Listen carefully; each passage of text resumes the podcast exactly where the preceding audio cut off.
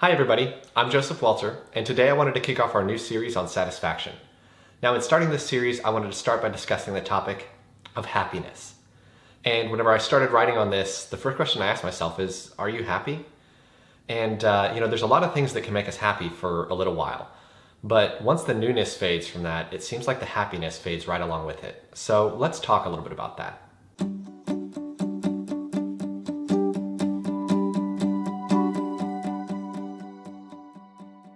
So whenever you look at happiness, it's actually something that's um, more and more these days. It's something that's being studied. There's there's Harvard studies about it. There's a lot of TED talks about it. Um, we're sort of fascinated with happiness. In fact, there's a country um, between India and China. China, uh, it's it's called Bhutan, and they've actually coined this idea of measuring gross national happiness.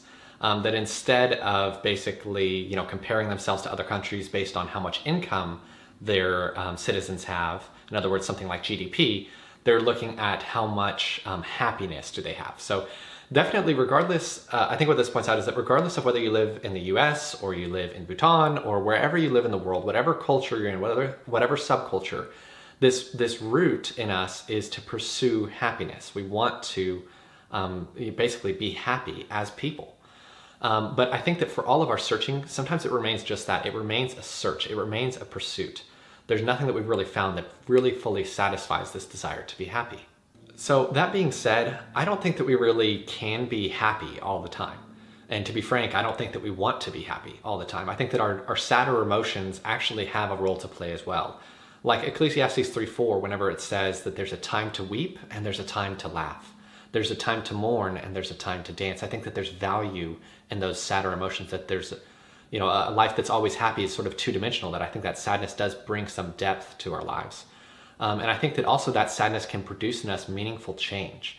Uh, 1 Corinthians 7.10 says that godly grief produces a repentance that leads to salvation without regret. So sometimes I think that our, our, our darker moments actually produce fertile ground for us to really um, experience meaningful and positive change. Um, but with all of that being said, whenever I look back over my life at all of the times that were sort of the the saddest moments of my life or the, the gloomiest moments of my life, um, I think that there are still a number of examples where I felt a sense of fullness. I didn't feel empty in those moments, that there was maybe some hope in them and maybe still a sense of there there's some purpose to this, there's something more to this, it's okay.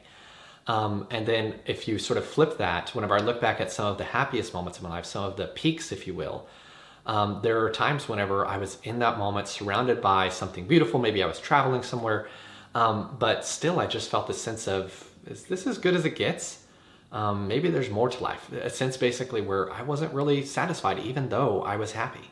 So if we can be content in sorrow and empty in happiness, then I think that happiness really only scratches the surface of what we're actually after. I would suggest that perhaps being satisfied is really what we're after. Now, the phrase being content has something of a mixed report. On the one hand, it could be viewed as um, settling and not really striving for what's best. But on the other hand, the Bible actually extols, extols contentment as a virtue. Um, 1 Timothy 6 6 actually says that um, godliness is actually a means of great gain when accompanied by contentment. In other words, contentment is actually what enables us to receive the benefits of godliness. The word for contentment that's used in this verse um, is something that carries the notion of being satisfied and needing nothing more.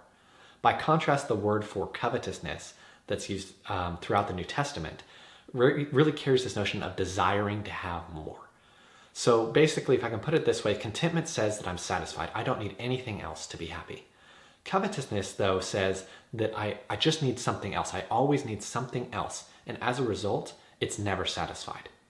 So the tricky thing though about covetousness though is that it doesn't present itself as always needing more, just simply one more thing. So if I can put it another way, I think whenever we covet, we feel like we finally figured out why it is that we aren't happy and what we need to be happy. So if I can give you an example, um, I think for a lot of us, before we're married, we oftentimes think, well, once I'm married, once I finally find my soulmate, once I finally find that person who's going to be the companion with me for the rest of my life, then I'll be happy. I just need that, just that one thing. But then, of course, once we get married, happiness is just as scarce. And so then we start thinking, well, you know, the problem here is just that my husband or my wife, they just need to start doing this or they need to do a little bit more of that. Um, or, you know, they need to stop doing that. That's just so frustrating. If they would just stop doing that, then I'd finally be happy. Whenever they make that change, then I'll be happy. So the paradox here, I think, is that whenever we actually pursue happiness as our goal, that is partly what keeps happiness just out of our reach. You see, whenever we think that our happiness is conditional on our circumstances and that we need to change something to be happy, then we're coveting. You see, I think that we all struggle to feel satisfied at times. But how do we approach that struggle? If we approach it by saying that we need to change our circumstances in order to be happy, then it leads to covetousness. If instead we approach it by knowing that we need to change in order to be happy, then I think that it leads to contentment. To say that succinctly, if we're struggling to be satisfied and we think the problem is external, then it leads to covetousness. If we know instead that the problem is internal, then it leads to contentment. And we also know that contentment is the only one that carries a promise of satisfaction in the end. So, having said all this, I think that we still have the question, though, of what will really satisfy us. Where does satisfaction come from? Now, in short, God is the source and the only source of lasting satisfaction. See, even the word for contentment is rooted in a notion of self sufficiency, which I think reveals God's role in the virtue. After all, his name, Yahweh, carries that same notion of self sufficiency I am. You see, God is the only one that is truly self sufficient, truly needing nothing more, whereas we are reliant on God even for our very existence. After all, in Him we live and move and have our being. So, God is really the only one who is truly self sufficient, truly content. And as a result, our source for contentment and our source for satisfaction can be found in Him alone. Now, to put this another way, God made us to be in relationship with Him. And whenever that relationship is lacking, we feel a sense of emptiness because we're not connected to that source of satisfaction. Now, idolatry is a sin that I would say is fairly unfamiliar to us. And its most direct example of worshiping a wooden statue kind of seems out of place in Western culture. So that can lead us to wonder whether or not that sin is really relevant for us today. But at a fundamental level, idolatry occurs anytime that we allow something to take, to take on one of the roles of God, even in a small way. And because God plays so many roles in our lives, the opportunities for idolatry are actually quite extensive. And as we've just discussed, one of God's roles is as the source of our satisfaction. So whenever we look to something else, like pleasure or a sense of purpose and meaning, or maybe uh, a sense of belonging in relationships as possibly a source for us to feel satisfied, to feel happy, and to feel full, then I think in a small way, we're allowing idolatry in our lives.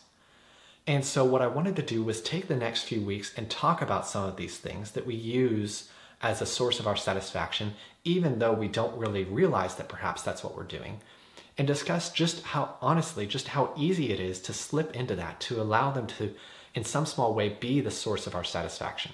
And also, I want to talk about how we can find satisfaction and happiness in these things, because these aren't bad things. It's just a matter of putting them in their proper place. If you would like more content, don't forget to subscribe to our podcast. You can also find videos of our content on the Loving Theology YouTube channel. Visit us at lovingtheology.com to find all of our posts and links to our references. You can also subscribe to our email at our website or follow us on Instagram or Facebook. Thanks again for joining us.